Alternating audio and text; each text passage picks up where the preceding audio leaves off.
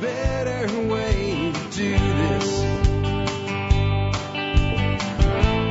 Let me show you a better way.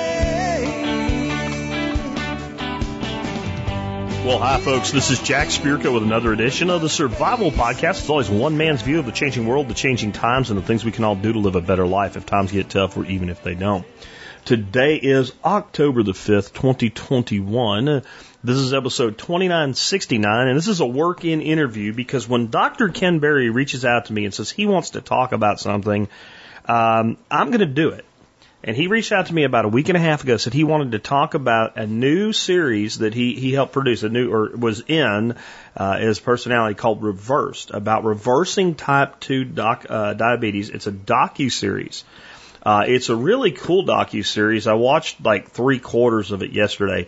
It's on yourhealthnetwork.com is where it's been, been released. You can watch it for free.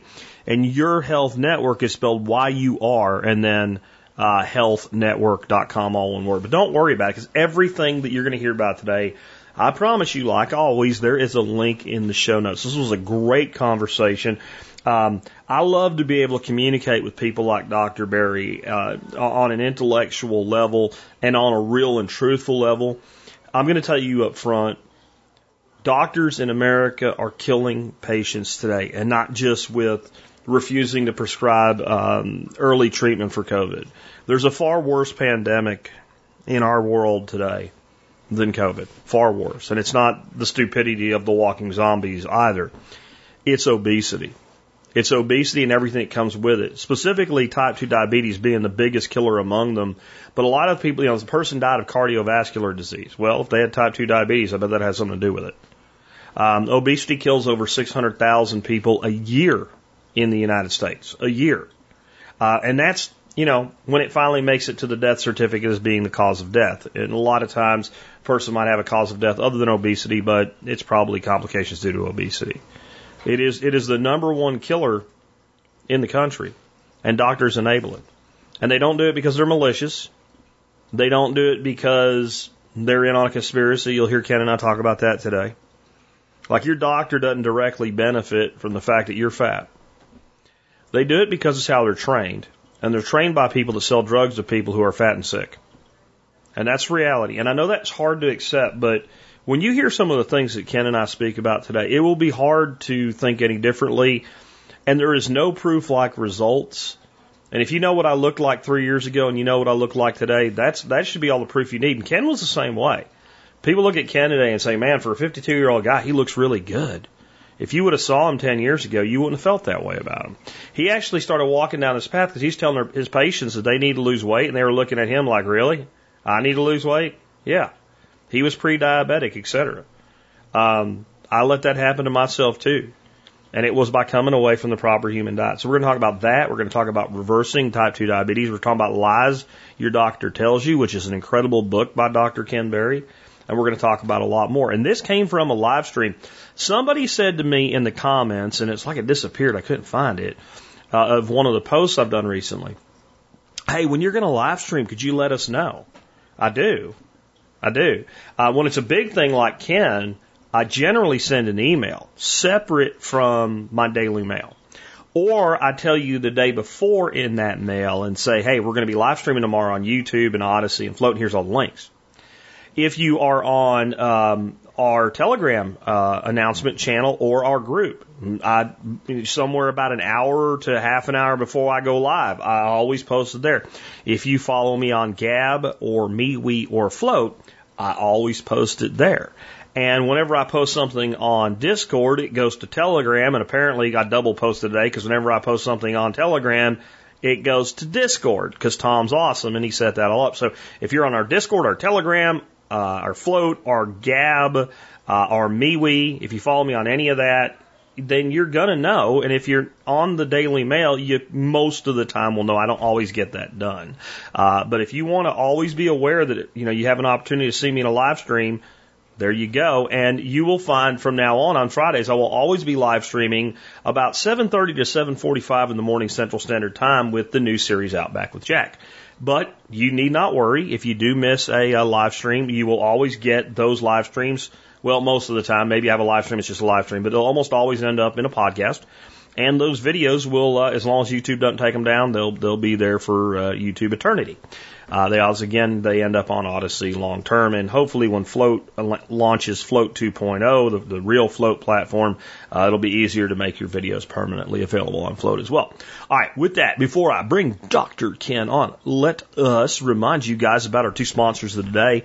Sponsor day number one today is Ridge Wallet. Ridge Wallet changed my life just a little bit, but for the better because I had this big giant fat ass billfold, like I used to be a fat ass too, sitting in my back pocket. It always made me uncomfortable. So I would always take it out of my pocket whenever I could. And so I'd be in my truck driving, and then I have this lump on my butt, and I'd put it in a little cubby hole, and I go in the grocery store, and I get all the groceries, and I get to the counter, and my wallet's in the truck. You ever have that happen? Right? Uh, and it was just, I was carrying stuff I really didn't need to carry. You know, a Prepper, I have EDC and all that stuff. Ridge Wallet approached me. They gave me a Ridge Wallet. I put all my stuff in it, and I looked at all the stuff that was still in my billfold, and I put the billfold on the shelf, and a month later, I said, if I've made it this long without it, I, I clearly don't need it. That was three years ago, and I carry my Ridge wallet every day. It helps protect my identity. It looks cool, and it just works better. Check them out today at ridgewallet.com. Next up today, Backwoods Home Magazine. Easiest sponsor for me to ever say yes to ever. I became a subscriber to Backwoods Home in 1994. I started reading them in 1993 when I got out of the Army. I'm still a subscriber today. If you check out backwoodshome.com, you'll see why incredible information and the longevity, folks, to be a print magazine that is still successful in 2021. I believe they launched in 1986. They're doing something right. They're a quarterly publication now. That's about the only way you can really survive in print anymore. But that means every edition is like a book on homesteading and preparedness and libertarian thought and everything. They are what, what you, you would hope Mother Earth News would go back to being. I used to love Mother Earth News years and years ago. Now they're just full of woke crap.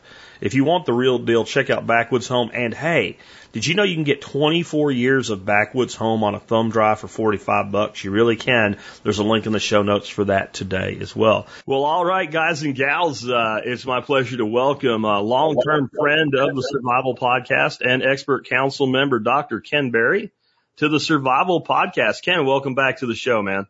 Thanks, Jack. Always a pleasure to chat with a rational, intelligent human. Well, we'll see if we can find one for you, but until then, I'll do my best. Um, let's start out with just for people that maybe are tuning into the show for the first time, they haven't heard from you, they don't know who or what a Dr. Ken is. Tell us, like, you know, the, the condensed version of your story of how you've come to, to the work that you're doing now. Yep. I'm traditionally trained MD in allopathic medicine, went to state university, graduated middle of my class, did a residency in family medicine, uh, and started practicing medicine both in the emergency room and in the clinic. And, uh, started getting fat. We were, Jack and I were just talking before our early thirties. We were great. We were muscly. We were skinny. Then all of a sudden mid thirties, I got fat and I got pre-diabetic and I got a whole host of other medical conditions. And thought, I thought, well, okay, I give advice on this every day, right, Jack? I, I, I'm, I'm an expert. And so I, I started applying the, the advice I was giving to my obese diabetic patients. Eat lots of whole grains, drink fruit smoothies, eat lots of fruits and vegetables, go jogging, eat less and move more. And so I did that for three months and, and I actually gained more fat and got more pre-diabetic. And it was at that point I said, what the hell? That's, that, I don't understand. And so that's when I really put back on my thinking cap and my student hat and stopped and took off my expert hat because obviously I wasn't an expert because I didn't know what the hell I was talking about, did I? And so I basically went back to school and got a, a uh, savant education in nutrition and just, you know, uh, autodidact and just started reading everything I could get my hands on. And it, and it, it kind of became obvious that if you're overweight and pre-diabetic or type 2 diabetic, you need to be eating a very low carbohydrate diet. And indeed, when I started doing that, the, the, the pounds of stored fat started falling off and the, uh, hemoglobin A1C went back to normal very quickly. And so then I started recommending that to my patients.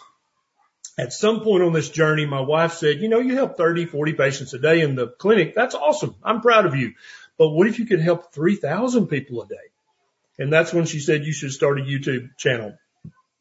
Initially I was very resistant to that. I'm like, I am a, I am a, a doctor. I'm board certified, blah, blah, blah. Why would I be a YouTube? And then I finally just shut up and listened to my wife, which Jack knows from experience usually turns out for your benefit. And I listened to my wife and started a YouTube channel and here we are. So did you in this journey kind of discover what I did that like I started my journey on this with uh, like the work of the Drs. Eades uh, on protein power, Atkins kind of old school low carb, and it worked, but it was not sustainable. I would not stick to it. I would fall off it. Yep. And when I discovered keto and said, Hey, you know, fat is your friend. And I, I agree with a lot of people in our world to say, do not, do not fear protein. Like people that think protein's all going to turn to sugar. It's like that's an on demand. Your body has, has to take what it wants to do gluconeogenesis with. It's not going to take more than it needs. Right. But the fat, it, it made everything sustainable because all of a sudden you weren't trying to like gnaw the knees off of a donkey while it ran down the street in the middle of the day because you weren't hungry anymore. And to me, that was like the magic final link that it wasn't that I was afraid of fat on those diets. I wasn't getting enough because I wasn't consciously seeking it. Right. Right.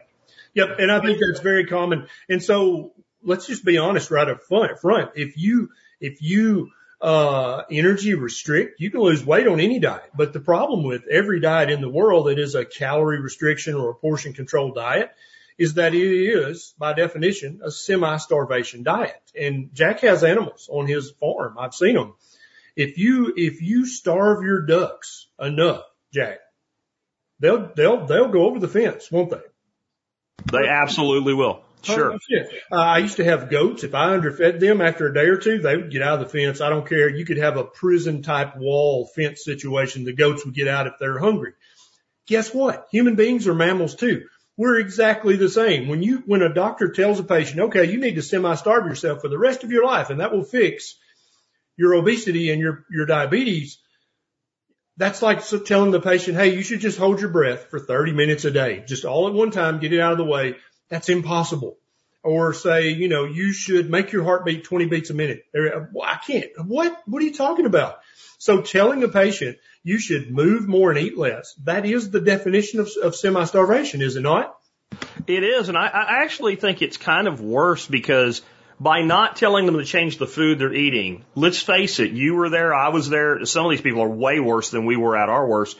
You become addicted to carbohydrates. So when you tell somebody, well, you can eat pasta and grains and, and even donuts if you check your sugars and, and do whatever you're supposed to do, you know, and adjust your insulin, the complete lie. But you're also telling the crack addict, look, man, or the heroin addict, you don't need to stop your crack or your heroin.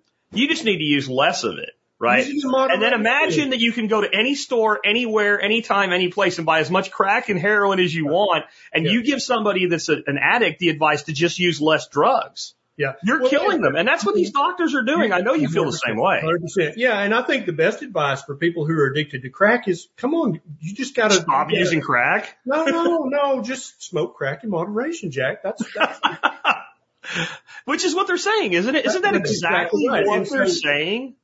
You've got somebody that's 350 pounds. They have arms where the fat rolls over their elbow. They've been eating donuts and pasta their whole life. You say eat less of them. Like what are the odds that will ever, under any circumstances, work? I would say almost zero. Zero percent. And that's why indeed, uh, the, the, the regulatory bodies that govern medicine are starting to just recommend gastric bypass surgery, even for children with morbid obesity. They're like, guys, just stop wasting your time recommending this, uh, uh move more, eat less, because the patients aren't going to do it. We won't talk about the fact that that shit don't work.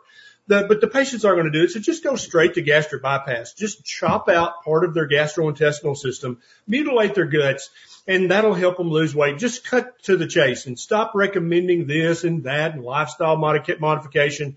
And it's the reason that doesn't work is because you're telling the crack addict, just smoke crack in moderation, bro. Don't stop overdoing it on the crack. And I was talking to take my take your Narcan, right? Take your Narcan daily, yeah, and you'll be good. Yeah, take your Narcan, and yeah. And so I was just talking to my friend Melissa about a keto website that's very popular. She was making a recipe for peach cobbler. Now, Jack, do you love peach cobbler? I, I love it, but I don't eat it.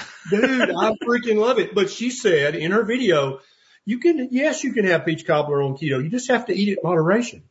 And I'm like, Oh, that's, that's revolutionary advice. Okay. So just have it in moderation. You're telling all the carb addicts to just smoke their crack in moderation. So that's, I think that's the main reason a lot of people, if they've tried keto and failed, it's because they were either eating lots of things that they were just trying to eat in moderation and obviously failing every time because they're a carbohydrate addict. Or they were using lots of keto products like the exogenous ketones and the keto cookies and pies and cakes and shakes and bars. That's never going to work. You can do this with real food. You can do this without buying a single product. And that's why I love it so much. And as Jack alluded to earlier, it's super sustainable when you're adding enough fat to make your food delicious and to help your body get all the essential fatty acids that it needs every day for proper optimal function. Let's move into type 2 diabetes. That's going to be the main focus of our topic today. Um, and I want to read to you what I wrote in the show notes. So you're a doctor. You can tell me if I have this wrong at all and I'll correct it before it goes out in print. But I said of type 2 diabetes in the show notes today. In my view, we should not even call type 2 diabetes well diabetes. I personally consider it a life, lifestyle ins- induced insulin resistance. Yep. Type 2 diabetics are often producing more than adequate insulin than a healthy person needs. What Yep. happens is due to overconsumption of sugar, carbohydrates, they become resistant to insulin, needing more and more to control blood sugar. Then the cascade occurs. More insulin creates more fat storage with even the same amount of calories, leading to more need for artificial insulin, leading to greater insulin resistance, back to more weight gain, and it continues. And, and that's what I think we're dealing with. It's not even, like we call it diabetes because that's the result but it's not really diabetes. Like diabetes is my pancreas can't make insulin. That's a horrible thing. It affects about five to 10%, depending on whose numbers you believe of diabetics that exist in the country today. The rest are type two. And it's, I have to couch this with, I've heard from one or two people that have made a pretty good case that like it's something that can happen without bad diet. But in my opinion, it's, that's exceedingly rare. That's a unicorn. Yep, that that's not going to happen. It's because because you know very well, Jack, that the words you use matter very much. Uh, like if I say the word liberal, well, okay, that may or may not mean anything because my definition and your definition and the guy listing's definition may be completely different. Because if I talk about that, I'm talking about the classical sense of liberal. But most people today, they don't they don't even know there's a classical versus a modern definition. And so the words you use to describe medical conditions like type 2 diabetes, that sounds like something you got genetically. Maybe who the hell knows? I don't know. Maybe I had a viral infection, but when you call it what it is, I'm a huge proponent of calling things what they are. Let's call it chronic carbohydrate overdose syndrome because I like that. I like you that. immediately know what caused it, but you also know built into the definition is the solution. Oh, okay. So if I'm, if I'm a crack addict, what should I do? I should smoke less crack until I stop. Yes, that's right. If I have chronic carbohydrate overdose syndrome, what should I do about that? Uh, avoid saturated fat? Mm-mm, not in the definition. Nope. Should I, should I eat more fruits and vegetables? Mm-mm, not in the definition. What's, what, what condition do you have? What should you do about it? It becomes very simple when you call it what it is. See, and I think they call it type 2 diabetes because it makes people immediately sol- uh, accept the solution of take this pill. Yep. Right. Yeah, 100%. Yeah. And Like so that, that's the whole goal. Sell more drugs. Yeah, well, and I don't even, that's not the whole goal of your average doctor at the average doctor's office. Let's be very clear. I think at the very higher levels of the pharmaceutical industries, there's 100% profit driven conspiratorial thinking going on. 100% agree. But at your local doctor's office, there's none of that. Your doctor's just trying to get by and pay the oh. electric bill and make the Mercedes payment and put his kids in. I mean, he's just trying to get by. She's just trying to get by. But what they wind up doing is not thinking about what they're doing. And, and that's, that's very dangerous. And as you know, I, I know people who've lost legs, who have kidney failure, who are blind because they were just given idiotic advice about type 2 diabetes from their doctor along with a handful of pills and injections. And I think that it's very clear that pills and injections do not reverse type 2 diabetes, but there is a way of eating and a way of living that does reverse type 2 diabetes effortlessly, cheaply, and permanently. And when you, when you think about that, what the hell is your doctor doing? It, does, it makes many people question the entire industry of medicine. And you should question it. But your doctor's not part of this big conspiracy. Your doctor's just doing the best he can. If you came to see me back in 2003, I would have said you need to eat more whole grains and stop eating the honey buns. You need to get off the couch and move. You need to eat lots of fruits and vegetables. We always say it that way, don't we? And you need to take these two pills. That literally would have been what came out of Dr. Berry's mouth back in 2003 because I was an idiot. I didn't know better at that time. Now I know better, so I have to do better and I have to teach better. And that's what I'm on a mission to do. You know, I agree with you that doctors are not generally part of this grand conspiracy. I, I say they're the result. Mm-hmm. The pharmaceutical companies drive the training that the physicians receive. And, you know, no one gets heavily successfully sued and put out of business or uh, has their license revoked or anything like that for following protocol right? So right. you train the protocol and then you enforce the protocol and then gee, the doctors, you know, hand out the protocol. Yep. So I don't think they're, they're part of it is in, they're in on it so they can gain. I think they're the result of it. Just like if I trained, you know, young children to be, you know, jerks, then I, then they're the result of my training. That's right. And I think doctors are dupes just like the patients, but there's a difference because the doctor, number one, should know better. And number two, the doctor doesn't suffer the egregious complications that come with uncontrolled type 2 diabetes. The patient is the one that's going to suffer. And so I can't tell you how many doctors and nurse practitioners and physician's assistants and pharmacists we have in our private Patreon group who are like, because once they do get this, once the paradigm literally shifts in their head, they're like, holy crap it's actually fun to practice medicine again. It was such a drudgery before because it was literally prescription pad, here's some pills. Next patient, here's, here's some pills. Next patient, here's some pills. And every time you saw the patient six months later, they were fatter, sicker, more miserable, and more consigned that I'm screwed. My life is going to suck for the rest of my life. But when a doctor learns how to de-prescribe and how to actually talk about a diet that is sustainable, that you can actually do that's not going to break the bank, that's not going to, you know, you're not going to have to be food prepping for seven hours a day to get your food ready. You're not going to have to drive three and a half hours to that one grocery store that has that, that special berry from the Himalayan mountains. You just eat meat and a little bit of veg and all of a sudden it's fun to practice medicine because when that patient comes back in six months, their A1C is better. They've lost 20 pounds. They feel better. They're sleeping better. Everything's going better in the bedroom if you catch my drift. And it's like, dude, I love you. You're my favorite doctor in the world because you're actually, I can see benefits in my life when I follow your advice. Whereas all the other doctors I've ever seen, I just got fatter and sicker. So let's, let's talk a little bit about this docu-series. Um, I want to hear how you got involved with it in the first place, but I also want to just kind of pull one thing out of it that I picked when I watched most of it yesterday. There was a point in it where you were talking to the, uh, I guess the, the guests, the participants, the patients, call them what you want, the people that were there to reverse their diabetes. And you asked them, right? And these are people with serious medical problems. Has any of your doctors ever said to you, my goal for you is to get you off of insulin and healthy again? And not one of them said yes. That they had never heard those words come out of the mouth of a doctor. And that, I knew it, but it's still watching it, it kind of hit me like, damn, like we're really killing people here. Like you're not upholding your Hippocratic oath. You can't be. You might might be a dupe, but you're still not doing it. Yeah. All these people uh, doing this shit. I mean, whether you kill somebody intentionally with malice of forethought or whether you kill somebody accidentally, they're still dead. A hundred percent. And I think, you know, if you're in the legal realm, they, they understand that very clearly, but I don't think a lot of doctors understand that if you're giving bad medical advice and people are suffering irreparable harm and dying prematurely, uh, that's your fault. Yeah. And, and, and so I think a lot of doctors have never considered that either. And they see one of my YouTube videos and they're like, holy crap. I, I never say that to my patients. Maybe I should look into this because that, first of all, would be an amazing thing to be able to tell my patients truthfully.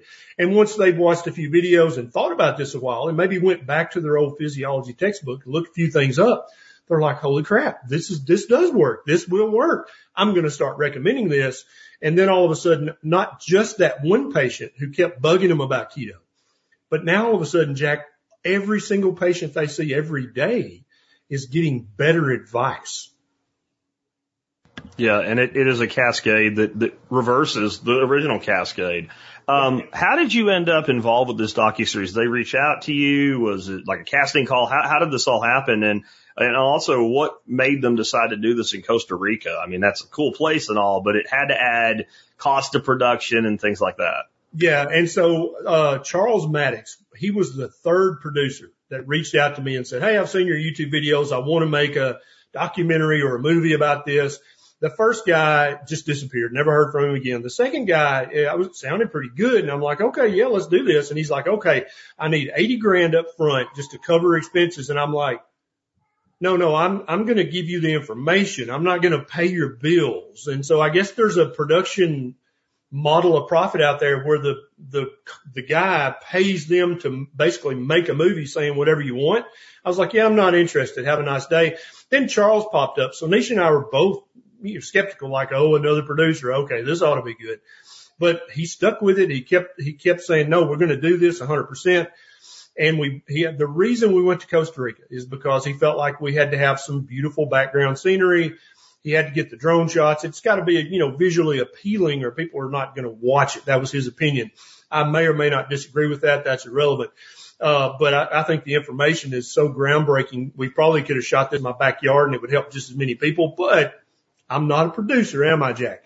So, right. So I just shut up and stayed in my lane and taught these people how to reverse their type 2 diabetes, uh, which they're all actively still doing. I'm in contact with all of them and they're all doing great. Uh, and so that's why it's in Costa Rica. And I, I wish that we'd spend a little more of the budget on, uh, promotion instead of travel, but again, I'm not a producer. Uh, but it was a great experience and, and Costa Rica is definitely a beautiful place. I'm happy that I got the experience.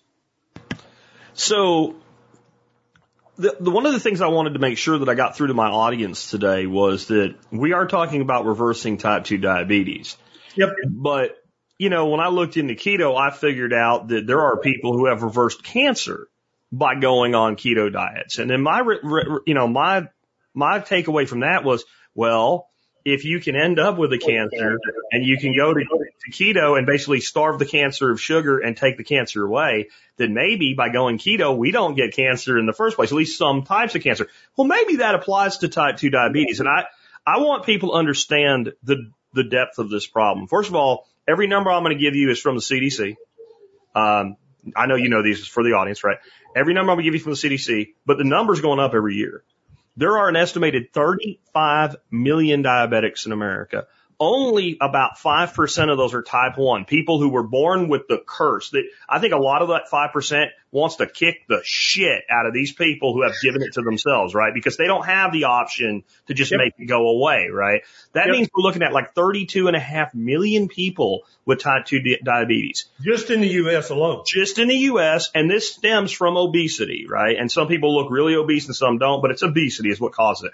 Obesity itself is killing 600 plus thousand people a year in this country. Many of them through diabetes, or they'll say not diabetes wasn't the cause, it was kidney failure. It was kidney failure from freaking diabetes, right? So that 32 million number that keeps growing, the other side of that is there's a lot of those people dying every year and there's more than enough new diabetics to replace them. We now have children in their teens with type 2 diabetes.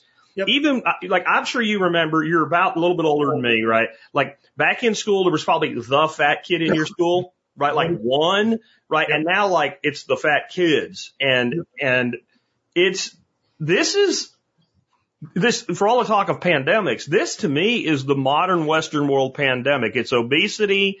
It's diabetes due to obesity.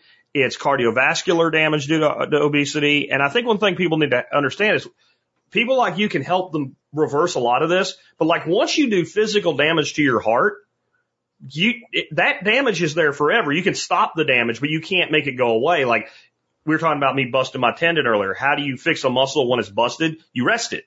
You don't have that option with your heart. Like people need to take control of this now because your future is written if you don't.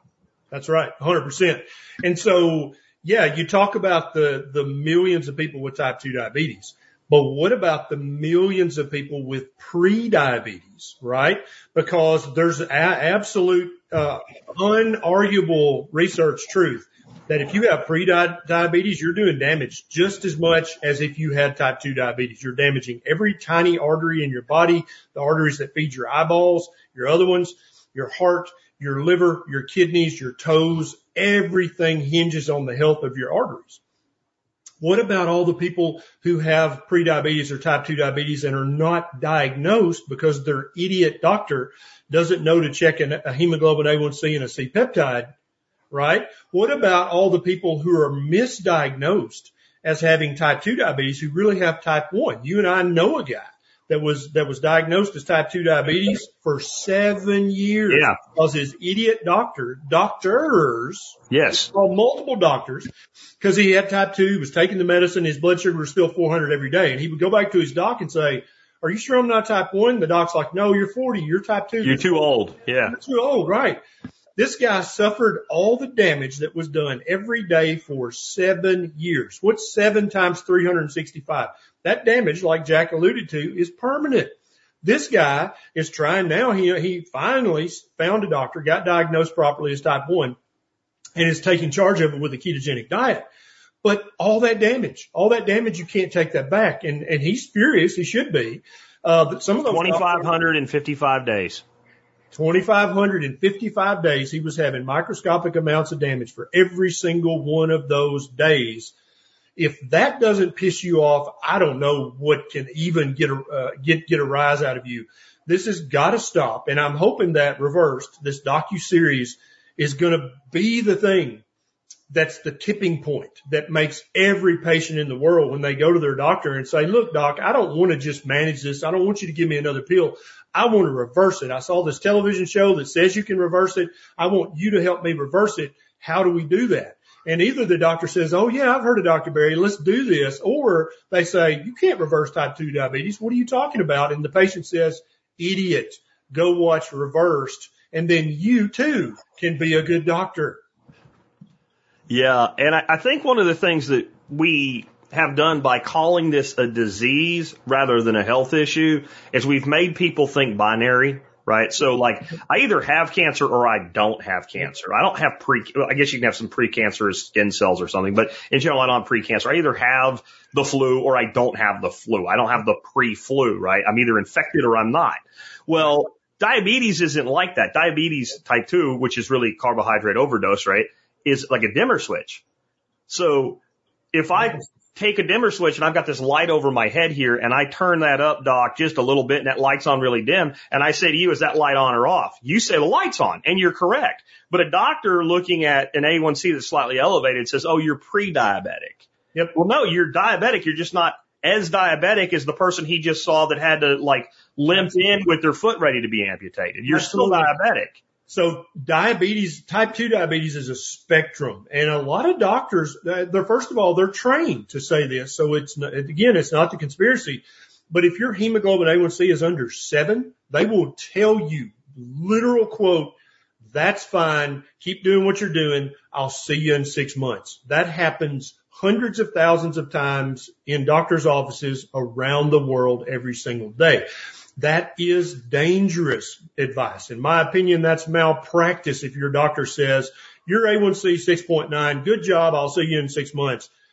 But that happens every day, Jack. That's not rare. That's super common because the American Diabetes Association trains doctors that as long as you can get their A1C under seven, you're a good doctor and they're doing a good job and nothing bad's going to happen.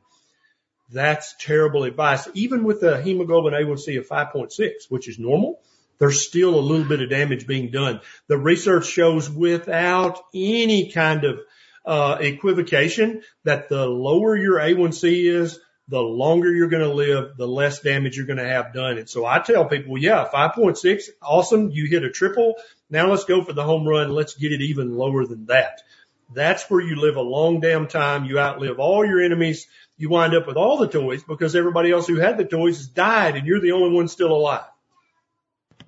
You know, let's let's move into a little bit about how not only eating the right food, but things like intermittent fasting. And I, I daily intermittent fast. It's not even a it's not even a plan for me anymore. I just eat my lunch really late and my dinner fairly early, and I don't I don't eat any other time. And if I'm a if I want to have a snack on a given day, I eat in between. Right, and that's that's just what it's been. But we've we've been talking about how the alleles extend, you know, in your cells, and it basically is a turning back the clock on aging.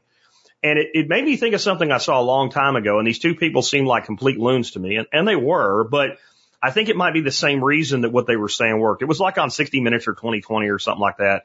And it was these two people and they were eating mainly plants, but they were eating a, a very, very restricted diet and they did not look healthy.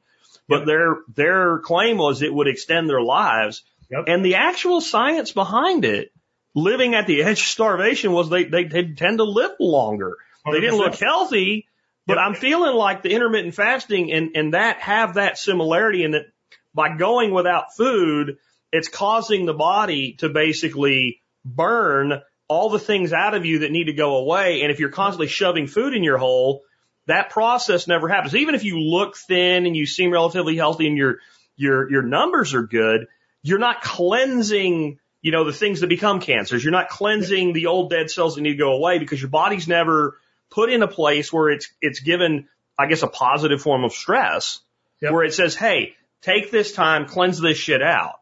Yep. Yeah. So, and there's, there's lots of research in rodent models, rats and mice, in dogs, and even in monkeys that if you calorie restrict them, basically just uh, semi starvation for the rest of their life, they live longer, 100%. But here's the problem. The paradigm is wrong in my opinion, because if you're, if you're calorie restricting this animal, what else are you restricting? Carbohydrates, right? 100%. And secondly, in order to semi-starve them, you got to lock them in a cage because just like we said earlier, if you don't lock them in a cage and semi-starve them, they'll break out and they'll go eat. So you got to keep them in a cage. And, and Jack uh, is exactly right. The people who are the, maybe the one tenth of one percent of people who can actually starve themselves for years, they're very rare, but also they're very skinny and they don't look healthy. They don't look happy because they ain't. They're, they ain't, they ain't happy. It sucks to starve yourself, right? And so just imagine if you're like, okay, I'm going to start, starve myself for the next 20 years. Who's going to do that? Nobody, except for that one weird guy that nobody liked in school. He might do it, but nobody cares if he, you know what I mean? It's just, it's ridiculous. But the problem with all this research is now people are actually, now that low carb is becoming very popular, they're going back and saying, you know, you were also restricting carbs. So was it, was it the starvation or was it that you were just restricting carbohydrate intake? That maybe is what made them live longer. And you cannot tease out which one it was from the research they did the way they did it. A ketogenic diet is a fasting mimicking diet, meaning that all the hormones mimic, they go to the same place that they go to when you're fasting. Now, obviously fasting is more powerful as a fasting mimicking thing than, than, than keto. But most people, if they're eating enough fat in their ketogenic diet, they're just naturally going to start fasting. You're going to start skipping breakfast or you're going to start skipping dinner because you're just not hungry. It's easy to fast if you're not hungry. And we had a question come in, Doc. What is a good A1C? So, okay, let's talk about A1C. A perfect A1C is about 5.0. Okay. And you're, you're going to be able to get that on a super, super low uh, carbohydrate diet. Uh, if it is 5.6 or lower, that's considered, that's the official cutoff for normal. If it is 5.7, you're pre-diabetic. And that is an arbitrary cutoff. There is no research that shows that a 5.6 is way, way better than a 5.7. We, the, basically some old white haired guys in white coats got in a room and voted and said, okay, let's make it 5.6. That's the cutoff. So between 5.7 and 6.4, you're pre-diabetic. Now, is, is, a, is somebody with a 6.4, are they doing much better than somebody with a 6.5? No, that's just an arbitrary cutoff. Okay. And so if you've got a 6.5 or higher, you are a type 2 diabetic currently, or you suffer from chronic carbohydrate overdose syndrome. And so the instant that you start cutting back on carbohydrates, not cutting back portion size. You're going to get rid of the carbohydrates and you're going to eat more fatty meat. You're going to eat more bacon, more eggs, more avocado that you, you eat to your full on keto. That's one of the beautiful things that makes it so sustainable is you never walk away from the, the table hungry. If you do, that's your fault. It ain't my fault. Okay. Cause I told you to eat till you're comfortably stuffed. Your hemoglobin A1C is immediately going to start to come down. Okay. And the more you restrict the carbs, the faster it's going to come down and the more completely it's going to come down. So if you start, you can start with a hemoglobin A1C of 13, which I've seen. It's very dangerous, but it, happens. When you start to cut the carbs immediately, it's going to start to drop. In three months time, you can have your hemoglobin A1C of 12, 13, 14. You can have it down to seven or eight. Another three months, you can have it down to a five or a six. Okay. It literally within six months, somebody with the highest hemoglobin A1C you've ever heard in your life can have a normal A1C. And that is the definition of no longer being a type 2 diabetic. Mine wasn't that bad, but I was I went from a five nine to a five one. So you were pre-diabetic. Pre-diabetic. And now you have, you, your A1C is lower than probably 95% of the adult population in the United States. Well done. And so you might, people might be saying, well, okay, I changed the number on my lab results. Big whoop.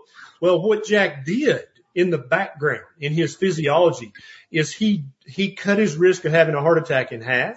He cut his risk of having a stroke in half. He cut it, he cut his risk of kidney failure by probably 95%. He cut his risk of losing a toe or losing a foot or a leg by probably 99%. He cut his risk of having diabetic uh, retinopathy and going blind by 99.9%. All of these things that happen to diabetics, they don't happen because you have this diagnosis of type 2 diabetes. They happen because of what's going on in your physiology on a daily basis. Yeah, Derek reversed, he, he, he, look at this. He went from a hemoglobin A1C of 8.8 down to 6.2 in eight weeks, two months. He knocked two more over two points off of his A1C with keto. That's how it's done. Well done, Derek. Now it's time, Derek, to keep it going till you get under five, six, and then you're going to start teaching your friends and family. Well done. So let's talk a little bit. We have one question here, alcohol consumption. Let's do the short answer on that because the short answer is you ain't burning fat when you have alcohol in your system, nope. right? Uh, your, your liver has to prioritize getting the alcohol out of your bloodstream because listen carefully. Everybody listen up. Alcohol is poison. Okay? You understand? There is no alcohol that's not poison. Now, do Jack and I have a drink every now and then? Hell yeah, we do because we like it. But do we in any way delude ourselves into thinking, oh no, it's red wine. It's very good for my heart. Bullshit. Okay? That's stupid. Stop saying stupid things like that. Alcohol is poison. If you want to have a little poison every now and then, that's totally fine. But you need to be honest with yourself and say, I, I love this really old bourbon. It's so smooth, but it's bad for me. It's bad for my liver. It's bad for my kidneys. It's bad for my brain. But I'm going to have a drink anyway because I'm an adult and I'm going to, I can make that decision and I'm going to do it anyway. Alcohol is never healthy. Number one. Number two, alcohol is never beneficial ever. I don't care what they said on WebMD or CNN. That's horse shit. Let's be very clear. So with that being said, if you're going to have an occasional drink, have, have gin, vodka, whiskey and mix it with something that has zero calories and zero carbohydrates and enjoy that in very strict, rare moderation. And you're, it's, it's fine, but do not delude yourself into thinking that and there is any beneficial effect of alcohol whatsoever because there ain't. And I would add, in my personal experience, when you're far from your target weight, don't. No, just don't. When you're in that loss mode, you're going to set yourself back. You're, you're basically giving up for two drinks, two days. Yep. That your body is, is going to get so th- yep. thrown out of whack. You're going to have a couple hours of it in your system. Yep. You're going to have about 48 hours before your body starts burning fat again. I can prove it with my own weight loss records in Excel and you can see where I had a couple, three drinks and you can see exactly what happened and the steady weight loss went away. The next yep. day you actually will go down a little bit because you dehydrated yourself. And then when you, you'll come back up and it takes a couple days to start that steady track down again. It just happens. I'm sorry, guys. I wish I could tell you it doesn't, but we're, neither one of us are going to lie to you.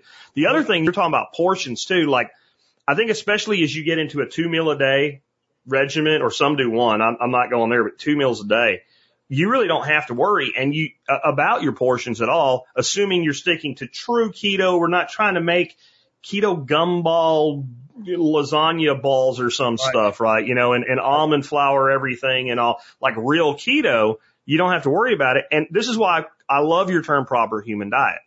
There are no obese animals. Now people will look at an elephant or a hippo. They're exactly the way they're supposed to be. Yep. And, the time, the and there's no obese carnivores.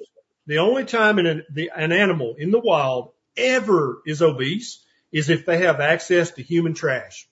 Correct. So they're basically eating our diet. And it, but otherwise, an animal in the wild eating their species specific diet, no matter how much food there is, they are never obese ever. End of story. And, and as someone who's gone into ecology a lot, this idea that it's because there's only so much food they don't have, no.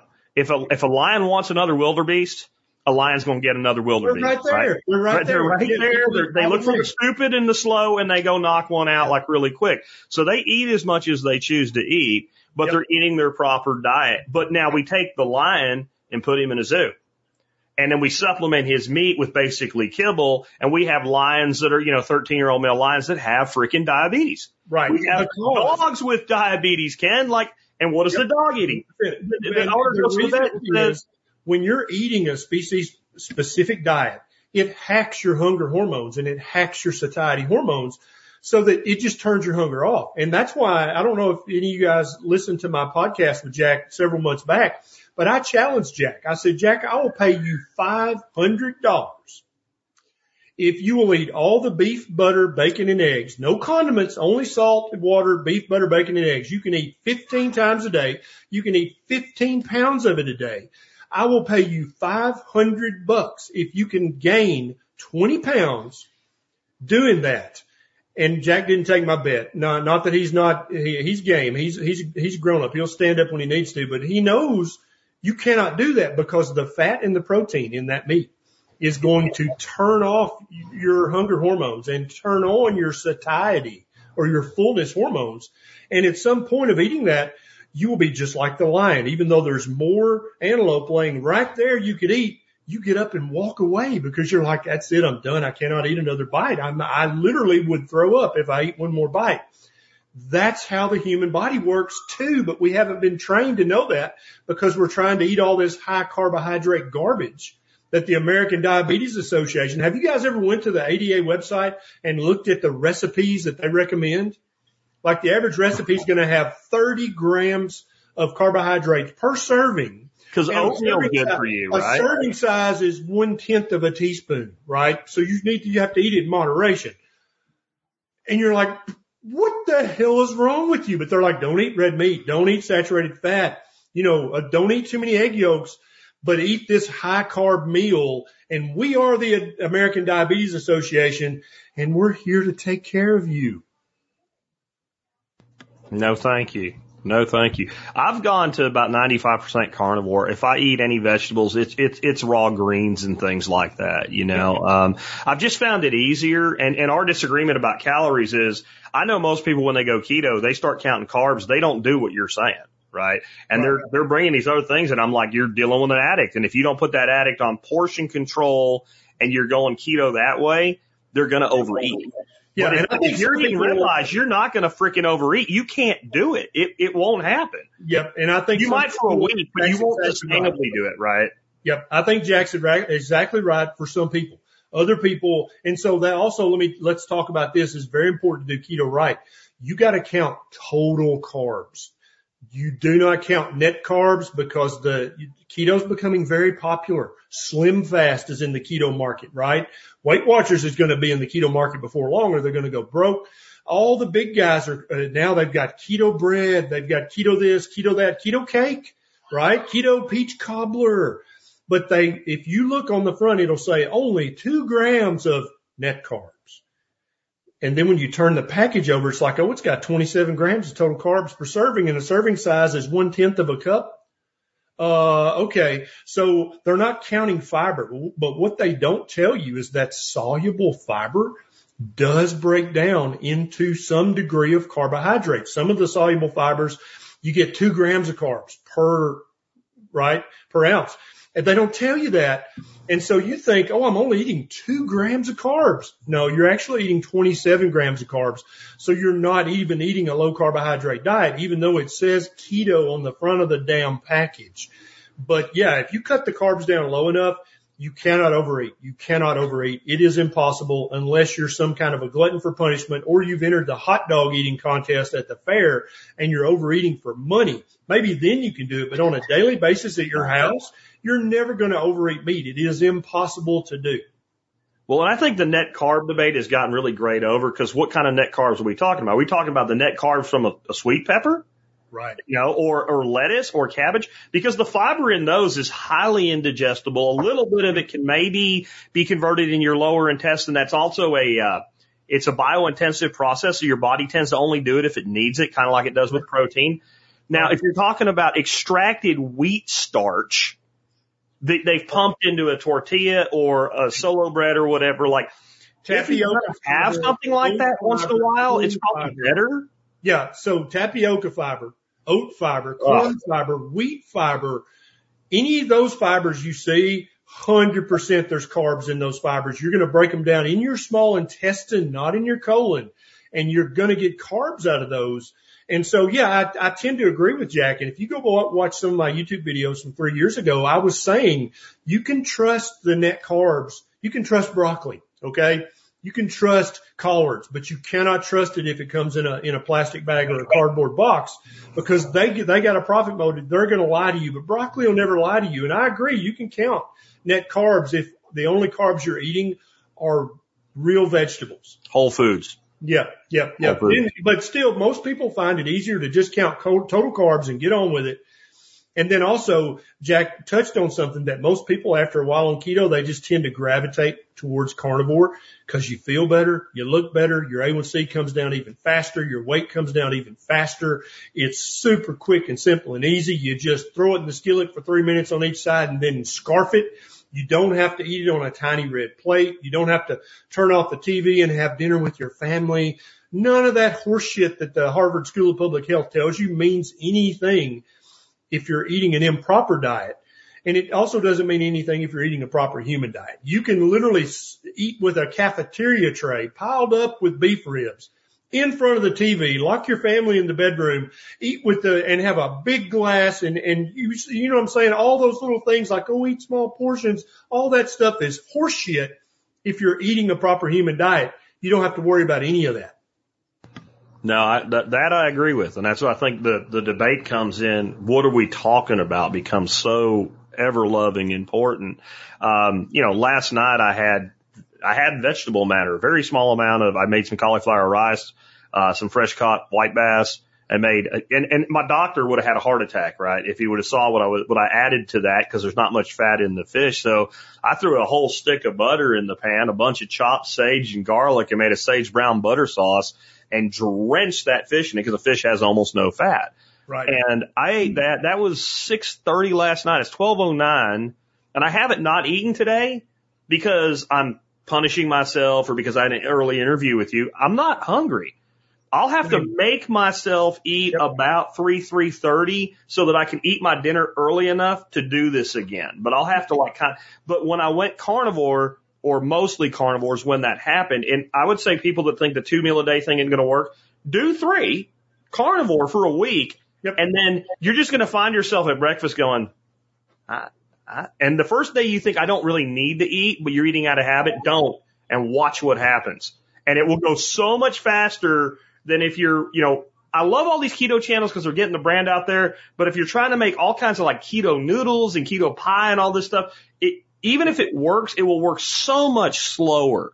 When I see people go carnivore, it literally just falls and it's because the hormones balance. But one of the most brilliant things I ever heard you say, Ken, was when you said if, if I have an 18 year old boy and an 18 year old girl standing in the distance and all you can see is a silhouette, right? And they're both healthy, about the same height, they're right around the same weight because they're young and thin. You can look at that silhouette and say, boy, girl. That's well, right. what told that girl's body to put a little bit more fat on the hips and on the breasts and be a little more curved? It wasn't the food she ate, right? Right. Assuming she's eating good food. It's her hormones. Right. And so those hormones control and regulate our entire body structure and type. Yep. So if we fuck up our hormones, I'm sorry, but we're going to fuck up our bodies. That's just how it is. Hundred percent. And so, you know, people, some people have a pear shape. Some people have an apple shape. Some people have, have, uh, they're, they're mesomorphs. So they're ectomorphs or endomorphs. Those are all hormone control things. So your hormones absolutely control where you store fat, but they also control how much fat you store.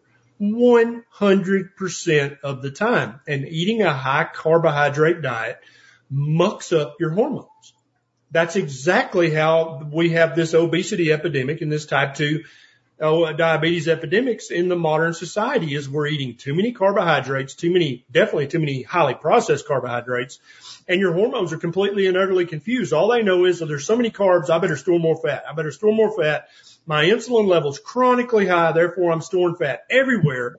And that's how you wind up with people who have fat hands and fat forearms, which literally should not be possible if you're eating a, a proper human diet. The only way you can start to literally put fat on your forehead, if you've ever watched my 600 pound life, this happens. Yeah. Yes, it does. Up your hormones enough by eating such an improper diet, you can actually put fat on your your feet and your hands and your forehead, places that we aren't even designed to store fat. But more dangerously, you're also storing fat in your liver and in your pancreas and actually in your heart muscle and actually inside your tongue and inside your kidneys. Uh, fatty tongue is one of the main causes of sleep apnea. And a lot of people, they're, they, they've got sleep apnea and they're not even overweight. They're slender, but they have sleep apnea and it's because for whatever reason, their body just genetically stores more fat in their tongue. They go carnivore after six months they're selling their CPAP on eBay because they don't need it anymore because they reversed their fatty tongue, they reversed their fatty liver, their fatty kidney, their fatty heart, even fatty lung is a thing if you're eating too many carbohydrates for your personal biochemistry. All these things get better immediately by eating a ketogenic diet and doing some degree of daily intermittent fasting. And also you can reverse type 2 diabetes by doing that. You know, when I, when I did this, I was about five or six months into it. And one thing I've always been proud of is the build of my legs. I was never a guy in the, you know, the guy sitting there with the big biceps and he's got the bird legs. I've always had big, strong legs and my legs, even when I was fat, seemed like, well, at least my legs are lean. And mm-hmm. I'm sitting on the couch with my wife and I just start rubbing my thigh and I went, what the hell? And I'd realized I had lost weight even there. Yeah. And so like you're saying, you can have this intermuscular fat anywhere and you don't realize it until your body starts to burn it that, that that's and I can I can attest to the snoring. I was I used to shake the house. I, I you yeah. know unless I am completely wiped. Like if I do a 16 hour day and I just hit the bed and that when you hit the bed and you instantly go out, I don't snore hardly at all anymore. Yep, same for me. I used to uh Neisha used to have to wear earplugs when when we were first dating in our first year or two of marriage. And now after, uh, see, even on carnivore, I still snored a lot, right? But now I don't, I don't snore hardly at all. At least that's what my wife who sleeps in the same bed with me reports. But the only time I'll snore is if I'm, like Jack said, completely just blasted, exhausted. And I've got a little bit of irritation, like I'm got a little cold or something. Then I'll snore for a night or two. But on a nightly basis, I don't snore at all. And uh, I'm 52 years old. I'm way younger than Jack but I just, I just don't snore anymore. And, and there are so many guys listen to this going, that's stupid. I'm 50, I'm 60, I'm 70, I'm going to snore. No, not necessarily. So we have a question from Larry here. I know exactly how you're going to answer this, but how do I get my antioxidants without fruits and veggies? So Larry still believes, just like I believed when I first started this nutrition journey, that there's magical phytonutrients in plants that you can't get anywhere else except by eating lots of colorful leafy plants and these berries and these roots. That's all horseshit, Larry. And so here's this, here's the thing. Look up glutathione. You actually make it in your body every day. It is the most powerful antioxidant known on the planet. And you make more of it if you eat more fatty meat. And so glutathione trumps every other antioxidant you've ever heard of in your life that this, this guru or that plant-based nutrition guy was talking about, all those anti-nutrient or antioxidants cry and run home to their mama when they come up against glutathione. So I eat lots of meat to get uh, antioxidants. That's how I get that. And I'll add that, like, if you really want to boost your nutrient, include organ meats in your diet. And my way for doing this is I'll get a liver, like a, a, a whole beef liver that's from uh, grass-fed cow. I'll freeze it because if you don't freeze it before you do this, you'll hate yourself. And I'll put it through the grinder, and I'll make little one-tenth ounce packages of it and put it all in the freezer. Yep. And when I take out a pound of ground beef, I take out a tenth of a pound of liver and I mix that in there in those burgers, and it makes them fantastic. Because I'm not, I would love to be the guy that says I love to sit down and eat liver. I do not but when Same. you mix it in hamburger meat or sausage, I don't know what it does, but I think it's probably just triggering the fact that you know you need it. But we're not lions that eat the liver out of the paunch, right? So, um, Right. except for rabbit liver, if you can get your hands on some freaking rabbit liver, that's like the most fantastic food on the planet. But just blend it in with your foods, and there's so much nutrient. There's nothing more nutrient dense than a grass-fed cow or a wild analog, an elk, a deer, something like that. Nothing even comes close. Especially we use the whole animal. We start rendering bone marrow. We use, we don't throw away the freaking fat and trim it off. I'm like, what are you doing? Like, no fat leaves my home without being consumed. If it's too much fat for the dish, we render it, we put it in a jar, we label it, we cook with it. If you're doing that, you're not nutrient deficient, period. It's a lie. Yep. 100% agree. So yeah, rabbit liver, chicken liver, and cod liver. Those are the three livers that I can eat and, and somewhat enjoy. Now, when Neisha makes chicken, she fries chicken liver, livers in bacon grease. She breads them with pork panko and Parmesan cheese.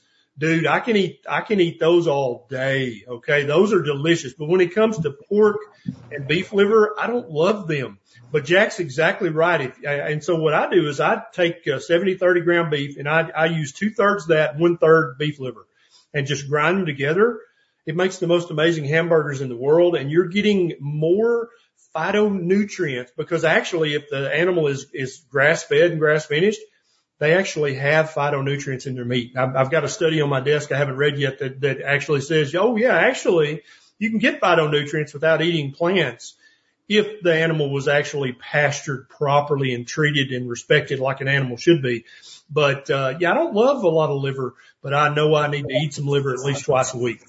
Yeah. Yeah. And by the way, what you just said about frying chicken livers, my, my fish fry for keto is half of the, uh, the pork rind grinds and, and half Parmesan and then just a per cup of each of those, a tablespoon of pecan meal because it binds it. And you can make a fried fish and people don't believe you when I tell them, well, that's diet food. Yep. And fry that shit in bacon grease, man. Like, like it's it's it's really not like this is all easy, you know. And I think people are trying to overcomplicate it. I've noticed the first thing I see in like online support groups, how do I make keto bread? And it's like, just don't.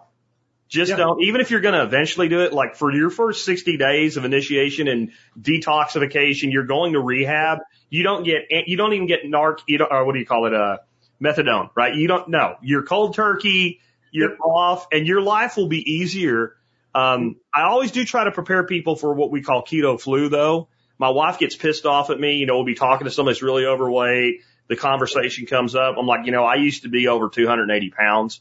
And they're like, what'd you do? And I told them keto. Like, I've heard about that. And I always expose them to the possibility that in that first month, like I had zits that looked like little mini boils come out on me. I had rashes. I got freaking gout. I'm freaking 47, 48 years old when I was doing this. I got freaking gout. Like, what the hell? But I think if you don't know that can happen, then you're like, oh, like I feel bad, so keto must be bad. Well, if you were a heroin addict, to go back to that hmm. analogy, when you stop taking heroin, you're gonna feel like shit. That doesn't mean you need heroin to fix the problem. That's right. Yeah. And, and I think making the keto breads or buying the keto breads, it's just like somebody who's just went to rehab for alcohol, right? And they've just got out of the program and they're like, Hey, can I have near beer? Is that okay? O'Doul's? Cause there's no alcohol. It's like, dude, what are you doing? Why do you, why does that need to still be part of your life? That's not something you should even be thinking about. You maybe need to go back in the program for a couple of days. Cause if you think you need near beer, O'Doul's or some alcohol free beer for your life to be complete, then I don't think you understand the lessons they were trying to teach you in rehab. The same goes for keto bread. If you think you need bread, you haven't broken the carbohydrate addiction. You're trying to have a simulacra of your bread so that you can still have your bread and not suffer the consequences. And that usually does not end well.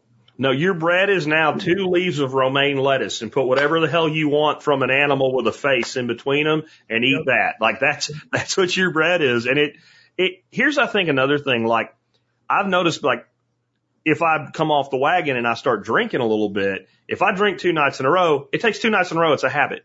And now I want another glass of wine or I want another whiskey or whatever because I had one last night. I had one the night before. And, but that works the other way we want to eat bread because we have a habit of eating bread. We want to eat rice because we have a habit of eating rice. We want bread because, hey, how easy is lunch when you throw some meat between two pieces of bread? Yep. If you start doing it with something else, even something you're not in love with at first, give it a week or two. It'll become a habit and you'll start looking forward to it. It's amazing what happens when you do that. Yep. I totally agree. Totally agree. So let's talk about your book a little bit. It's been out a long time. I love the title. Lies my doctor told me. And we've talked about how doctors are kind of dupes in this. They're not in on the scam or whatever. Um, however, that's a pretty direct word, lies. And you have a reason you chose that word instead of like misconceptions or why my doctor's stupid. It's why my doctor's lying to me. Yeah. So if your mechanic says, Oh, Jack, you need a new transmission. And in reality, you don't really need a new trans- transmission, right? But the mechanic's going to make money by selling you this new transmission. Now, is your is your mechanic, are they hurting your car's performance by selling you a new transmission? No, it's going to run fine. So they didn't really harm your car, but they, they profited from a situation that you didn't benefit from. Does that make sense? Right? Absolutely. Absolutely. You to a doctor and you're like, Hey dude, I, my, I've been peeing a lot and he checks your blood sugar and it's 250. He's like, Oh shit, you got type 2 diabetes if your doctor, the thing that should happen is like, oh, you want to reverse this? Okay, keto and intermittent fasting. Here's some YouTube videos to watch. Then guess what? You don't go back to that doctor. You might go back in six months to just confirm that you did this right. But then you're not going to every three month appointments, are you? But if you follow the doctor, he's like, here's the American Diabetes Association website. They got tons of recipes. Follow that. Here's a couple of prescriptions. I want to recheck your blood work in three months. Now all of a sudden you're going to the doctor four times a year for the rest of your life. You're t- you, and so there's the profit model for the doctor.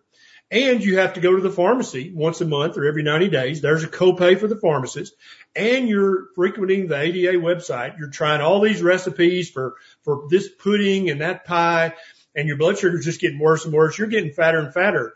Do you understand that the doctor is financially benefiting from advice that does not help your health? The ADA is benefiting financially from advice that does not help your health. And the pharmacist is benefiting and the big pharmaceutical corporations and the big food corporations because they're selling you the shit to make the ADA recipes.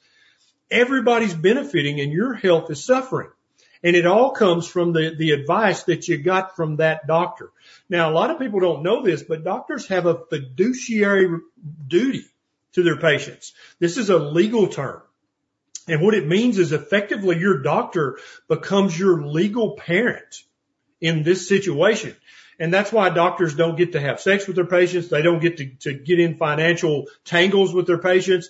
They have to give medical advice and that has to be it. There has to be a barrier between these two people in that relationship or the doctor is taking advantage of that relationship, right? So this fiduciary duty means that a doctor has a duty to first and foremost know what the hell he or she is talking about. That's their duty. That's their one job as a doctor is to know about the care and feeding of hu- human beings. If they're not doing that, then they're failing in that fiduciary duty, aren't they? And so then when they give bad advice, it's more than just, oh, it's a myth. Oh, he misunderstood. Oh, it's misleading. That's a, where I come from in the South, that's a damn line. That'll get your ass whooped when people find out that you've just been giving this terrible advice and maybe you didn't know it was bad advice, but you also didn't go to the trouble to figure it out. That's a job. That's a doctor's damn job is to, if, if you're giving advice, you better damn well know if, if, if it's good advice or not. Just like a mechanic or if a hairdresser says, here, Jack, put this stuff on your hair. It's going to make your hair and your hair, your hair falls out. You're like, what the hell? I'm going to sue your ass, right? Yeah. Yeah. But it never occurs to a patient after 20 years of bad advice from a doctor and they've lost a toe and now they're in a wheelchair and now they're on dialysis and now they're blind. It never occurs to them, maybe I was just getting shitty advice for 20 years. Maybe I'm at least somewhat responsible for this, right? I mean, that's, you know, absolutely because your patient did what you told them to do, right? I mean, and, and that's right. And most doctors, they secretly think because none of their patients are getting better, right? With this advice, they think, oh, they're just laying on the couch eating Cheetos and ding dongs. They're not following my advice. Wake up. If you're a healthcare provider, yeah, they are following your advice. They're having fruit juice smoothies every morning for breakfast. They've switched to whole grain bread. They wouldn't touch. And they may stop taking your advice, but it's because your advice didn't fucking work, right? So they, they're, they're torturing themselves with your advice. Nothing gets better. So they go back to eating a bagel with a schmear, right? Because Right. why am I bothering to do this when it doesn't work? Yep. Um, I want to give a shout out to Hayes Anderson. This might be the best comment I've ever had on a nutritional podcast ever. He says, if you have a moral issue with eating animals, try eating fish. Fish are dicks. All they do is eat other fish constantly 24 seven. And Um, shit in the water. Yep, that's all they do. That's all they do. Well, they have no choice on that one, right? Um, yeah, yeah, yeah. But now, if there happens to be a vegan watching, yeah. all- in all seriousness, please start eating oysters and other shellfish. Okay. Even if you can't bring yourself to eat an egg because the chicken was raped or you're eating a chicken period or all the stuff I hear vegans say, I'm, I'm being very honest and very blunt. Start eating shellfish. They do not have a nervous system. This is known to science. They cannot experience pain. They do not care what happens to their babies, but they are a literal nutrient dense super food. Making that one change as a vegan, your brain will light up. Your skin will start to look better. You will start to look younger. You will start to be healthier with that one change alone. I don't have a problem with vegans. I think they're wrong, but I, but I think they're at least trying to do something, which is more than we can say for a lot of people, right, Jack? But if you Absolutely. make that one change, start eating oysters, and then I love the just start eating the asshole fish. Those two things, you, you will reclaim your health by doing that. Well, and like the Paleolithic evidence on the shellfish is huge. I got really deep into ancient civilizations over the past year, deep research, and it turns out everywhere humans settled that we can find remnants, we find these huge mounds. And they thought these mounds originally were like burial mounds and whatever. Well, they are burial mounds for the, for the houses of shellfish. There's massive, I mean, huge piles everywhere humans settled because before we screwed up the groundwater, if you found a piece of, if you found a, a freshwater mussel or whatever, anything you found anywhere, you could eat it and you weren't going to get sick. Yep. Like we, we screwed the water up and since they filter feed, you got to be careful where you get them from. But yeah, I agree with that. Um, this has come up a bunch of times, Ken, in this today. Uh, but Tyler's asking, what effects does keto have on high cholesterol? This fits the perfect with your lies doctors tell us because if my cholesterol's over this little number here, I'm going to die. And it's bullshit, isn't it? Well, and so first of all, the research shows that's actually been done in low carb and ketogenic diets that about one third of people, their cholesterol will go up on keto. About one third of the people, it stays the same.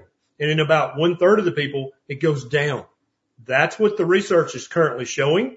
So I'm one of those people when I eat keto or carnivore, my total cholesterol, it's probably, I haven't checked in a few months, but last time I checked it was 250, no, 350. And my LDL was about 250. Now, a lot of people, including a lot of doctors, are still freaked out. Like, holy shit, your total cholesterol is 350? Dude, you're going to die. Well, here's the problem. All the research that doctors talk about that, that make you fear total cholesterol being high was funded by the companies that sell cholesterol lowering pills. I shit you not. There is no independent research that has ever been done on the face of the planet Earth that shows that having an elevated cholesterol does anything harmful to you. The only thing we can prove it does is that you live longer and you don't have cancers often if you have high cholesterol. A couple of the independent studies showed that you have less heart disease with a higher cholesterol. I shit you not. Now, LDL cholesterol, there might be a tiny bit of evidence that shows that it might be a risk factor. Might, might, right? But here's the thing. If you consider, okay, you got high blood sugar, you got a high A1C, you've got high triglycerides, you've got low HDL, that's a shotgun, okay? Having high LDL is a BB gun. Now, I come into Jack's house and I get Jack down on the floor and I say, Jack, I got a shotgun and a BB gun. You're getting shot with one of them. You pick which one you're going to pick. If I didn't have a choice, gun. if I, if I had a choice, I'd get up and whoop your ass. But if I didn't have Yeah. a choice, then I would take the BB gun because that's not a big deal. But I definitely would not want to be shot in the head with the shotgun because that's the end of me. That's what having type 2 diabetes is. That's the shotgun. Having high triglycerides, that's the shotgun. Having a high C peptide, that's the shotgun. Having a high LDL of 250 like mine is currently, that may or may not be getting shot with a BB gun. I'll take that all day over being shot at point blank with the shotgun. Well, and none of these studies going all the way back to like the seven country studies, everything that's ever been done in between to, to, to try to prove this hypothesis. And let's be honest, it's a hypothesis. It's not even a proven theory at this point. Um, never isolated out. Well, what about people that have higher cholesterol, but they have higher cholesterol because they live on predominantly a meat based diet and they don't eat donuts? Like, if you, like anybody that actually understands the way they taught you the scientific method in like sixth freaking grade, right? If you don't control the variables, then the science is junk. And they have not controlled the variables. If, right. if you were testing for a hypothesis that high cholesterol equals heart disease, you would have to take out the other variables. Like nobody with type 2 diabetes should be in your study. Yep. Right? You should only be looking at people that are otherwise healthy, but have elevated cholesterol. And I promise you, if you're getting your cholesterol from, uh, whatever Crisco that, that, that the Krispy Kreme uses, you, you probably are going to have many health problems and they may or may not be because of your cholesterol. Also, what damage are you doing to yourself? Like in our arteries, if we have a, an amino acid called homocysteine at elevated levels, it damages our arteries. Cholesterol sees the damage and it tries to repair the damage. That's what it's supposed to do. It fixes shit. It builds your cells. Well, if you don't have that damaged artery, then you're not going to have the problems due to the cholesterol, right? And what is your biggest thing to knock your homocysteine levels down? B12. Where do we get that? It's B- almost like this was all designed for what we were supposed to do in the first place, isn't it? Yeah. It's almost like there's a proper human diet and when you eat it, bad shit doesn't happen. Yeah. Way less often. But if you don't honor the principles of a proper human diet, you get fat, you get type 2 diabetes, you suffer and you die prematurely.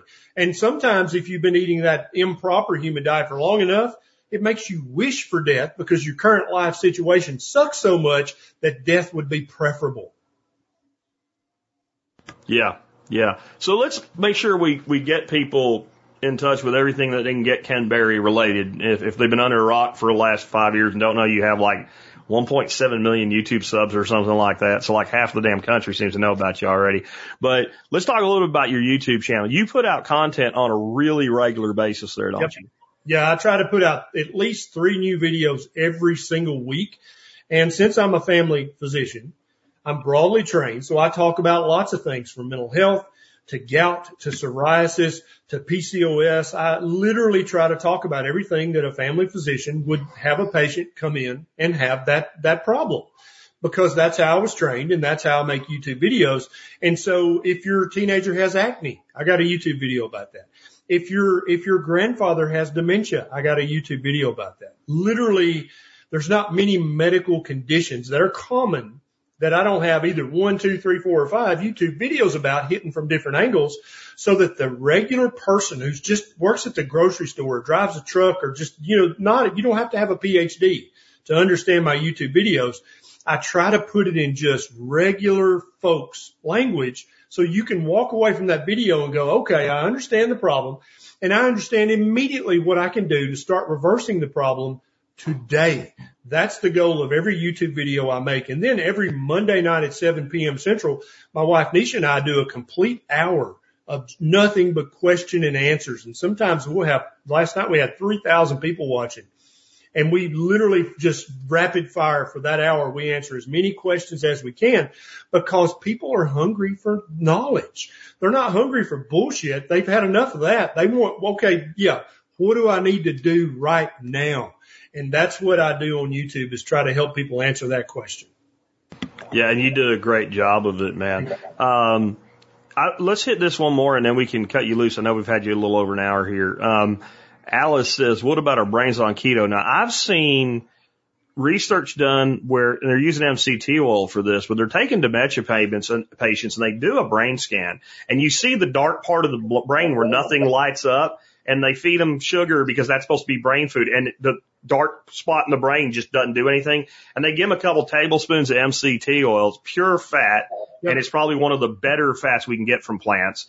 And yep. you see that area light up. Now it doesn't make them better, but you clearly it's it's the only thing that causing that dead part of the brain to actually come back and, and, and do anything. And to me, again, I'm back to I'd rather prevent a thing than try to fix a thing. And if something helps fix a thing, then it probably prevents the thing. Absolutely. Yeah. Kids with autism, kids with ADHD, kids with OCD, uh, kids with, uh, obsessive compulsive disorder, older folks with even the earliest signs of dementia. Keto is the way for every single one of those human beings because your brain can run very inefficiently and very dirty on, on sugar but your brain absolutely thrives on ketones and fatty acids. So the research is very clear on this when you get past the, the big pharma industry, uh, uh, funded studies and actually get to the independent research. It's very clear. Just like Jack said, your brain lights up when you eat a ketogenic diet. When you eat a proper human diet, your human brain actually prospers from that.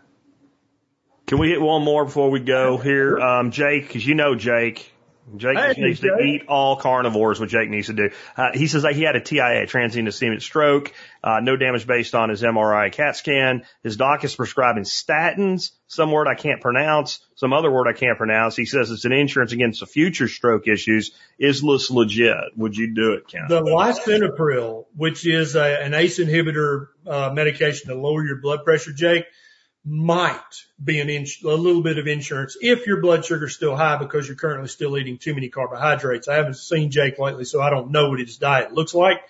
But uh, the clopidogrel for a year or two after the TIA might be a little bit of an insurance policy, but but there's no research that shows you should take it longer than a year or two. And then the, the statin, the statin is just foolishness. There's zero research that shows that that's in any way brain insurance whatsoever. You can throw the statin in the garbage right now. Cool. Well, I'll make sure, Ken, that we have links to your YouTube channel, the docu series, your website, all your social media stuff that I can find in the show notes today. And I really appreciate you being with us. And I want to tell you, like, when you think of doctors that save lives, we tend to take, think, think of surgeons the neurosurgeon that operated on my wife 15 years ago, that man probably saves a dozen lives a week, but you've probably saved more because this is something that people can do. They can do it for themselves. They don't even need to go to a doctor's office. If they just freaking listen to you or they listen to crazy duck farmers like me and do this, they can literally not even step in a medical office. And, and, and three months later, you don't need, I, I think you should get your labs and all that's good, but you don't need to know that you're feeling better. You don't need to know you have now you can, you have sensitivity in your feet when you didn't. You know that's a good thing, right? You don't need to know that you started taking your blood pressure, you were on medication, you had to start throwing away blood pressure pills. You don't need to know from a, from a laboratory or from some doctor who's maybe still following the, the status quo that you're doing better. You feel it. And, uh, man, thank you for all the work that you've done and, and just being tireless on it. Oh, we need to hit real quick. You're going to be here, right? In just what, a month and a half, right? What are you going to be talking about at TSP 21? I'm not sure yet. Uh, uh, That's why you're the only freaking person on my schedule that just says Ken Berry. Yeah, I'll, I'll, I'll let you know when I get there. All right. I bet it's going to have something to do with the stuff we're talking about today, though. And uh, if you're coming, you're going to get to to meet Doc if you haven't already. And if you were here last year and you told Doc about all the good things you're going to do, and you're coming back and you didn't do them, you're ready for an ass kicking. And that's another thing I love about you, Ken.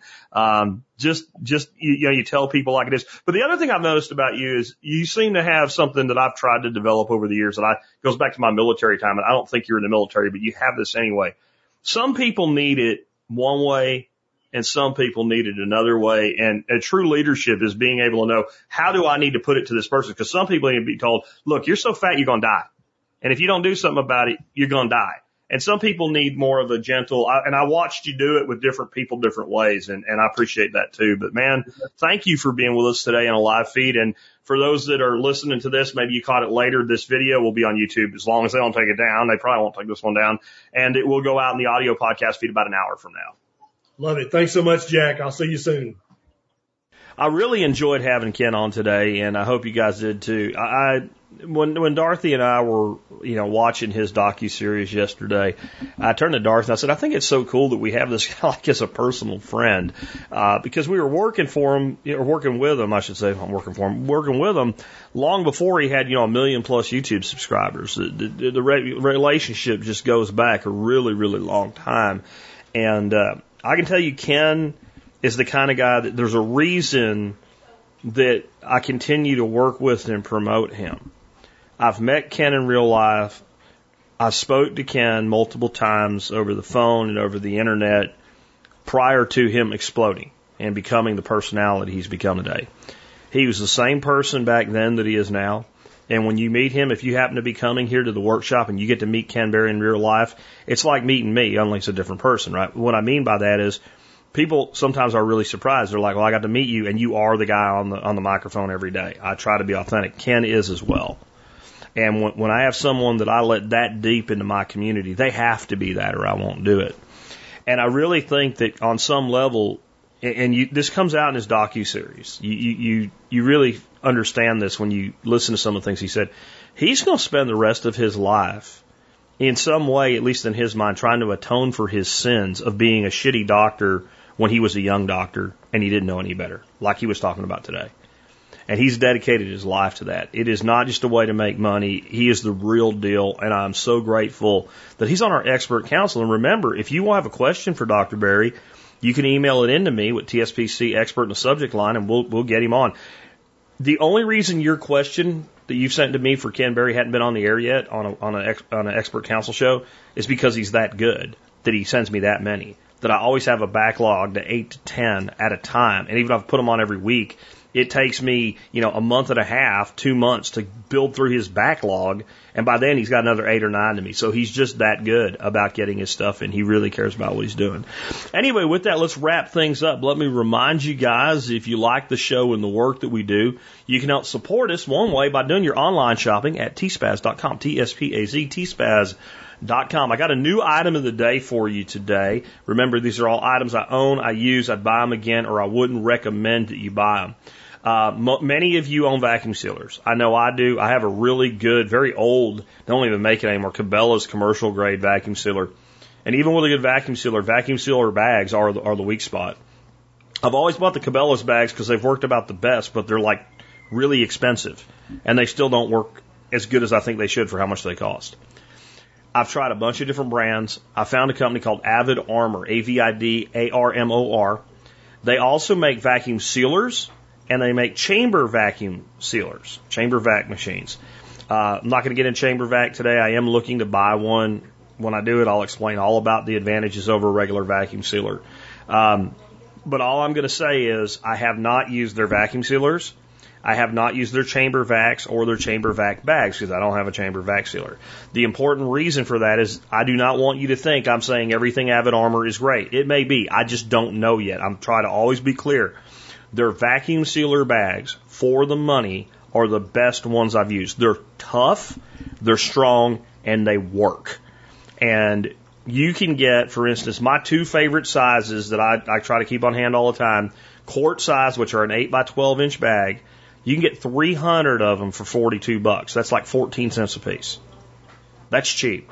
You can get a 100 gallon size bags. A gallon size bag's a big vac seal bag. They're a quarter a piece. They're 25 bucks for a 100 and they have you have rolls where you can cut your own and all that too. It's all up to you. I prefer the pre-cut bags for convenience. I vacuum seal a lot, but not that much. The savings isn't enough for me. Maybe it is for you.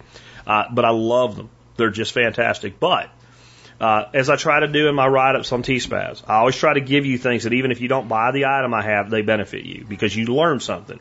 Well, there's two things I want to teach you about today. One is the number one reason that good vacuum seal bags fail right? So bad ones fail. They get pinholes in them from one little thing or whatever.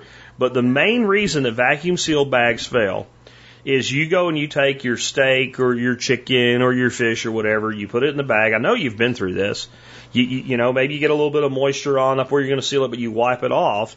And then when you seal it, moisture comes out of the product, comes up through the little channels in the bag. And if you get moisture where the seal is, then the seal is going to fail. Even if it doesn't fail immediately, it's going to fail on you and you're going to have freezer burn in your freezer. Okay. So one thing you can do to minimize this is use the pulse vacuum because you don't need to pull the vacuum equivalent to outer space to protect your food. But that's still, you can get that up. So this is the easiest thing I've come up with for vacuum sealing stuff and never having failures due to that, ever. And it actually makes the part you do go faster because you can be faster if you have enough fish fillets from the lake to say you need six bags, get six bags out, throw your fish fillets in them. Do take a paper towel, and if you've gotten any on upwards, the seal's going to be wipe that out because that's going to be there no matter what you do if you don't do that. Take the bags, do not seal them. Throw them in a freezer, set an alarm for like three hours from now. It's going to be okay. It's not going to get all freezer burned in three hours. It's going to be okay. Then go ahead when the alarm goes off, get your vacuum sealer out, set it up, pull your bags out of the freezer, and vacuum seal them with the food already frozen. You get a perfect freaking vacuum seal. It'll be better if you use good bags, but it'll give you the best chance of not having failures. And one more tip on bag reuse. I do not trust a vacuum seal bag that's been in the freezer, come out of the freezer, been vacuum sealed with long-term freezer storage. But I don't throw them away either. I, I always seal my bags up by the top, so I'll use very little of the bag.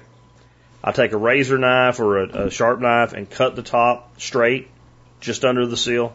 Open the bag up, take the frozen food out, rinse it out, set it upside down like a dish in the drainer, and let it dry. Put it in a stack. Those are for vide. And if I'm going to sous vide something for two hours or so, I will use those bags. If I'm going to sous vide really long term, like a overnight brisket or something, I double bag that with new bags. Otherwise, and then that way your your, your quart bags are really seven cents a piece if you do a lot of sous vide cooking. Another thing you can do, by the way, when you're going to put food in the freezer that you're going to vacuum seal, if it's something you would take out and just sous vide, season it, throw some herbage in it or whatever, throw it in the freezer, let it freeze, then vacuum seal it, and then on sous vide cook day, you can let the sous vide defrost it. You take the bag right out of the freezer, right into the sous vide cooker. So just add a few little extras for you there. With that, let's go ahead and wrap things up with, uh, well, remember, you can be a member of the Member Support Brigade too. That's another way you can help support us. You'll get a bunch of discounts they'll pay for your memberships. Go to the survivalpodcast.com forward slash members to learn more about that. Anyway, uh, song of the day today. So again, we're pulling from one of my um, Pandora channels, and I'm giving a lot of clues this week. And if you know anything about the artist I'm basing this on this week, you should be able to guess it with the clues. The clue I'm going to give you today is his best known song was in a 1980s movie. Okay? And the clue I gave you yesterday is every artist this week will be a more well known artist than the artist the Pandora channel is based on. And after I give you a clue tomorrow, if you can't guess it, you probably ain't gonna. I'm just saying. Anyway, so lesser known artist than the artist being featured. Best known song is from an 80s movie. All right. And today's uh, artist and, and song is Bob Seger, Silver Bullet Band, with You'll Accompany Me. So, who do you think it is? Based on those clues and based on today's artist being Bob Seger and You'll Accompany Me, and yesterday's artist being uh, CCR, Creedence Clearwater Revival, for those of you who lived under a rock your whole life, with Who'll Stop the Rain. You'll accompany me, Who'll Stop the Rain. Who do you think it is? With that, it's been Jack Spirko with another episode of the Survival Podcast.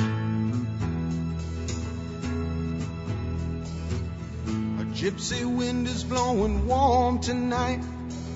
The sky is starlit and the time is right.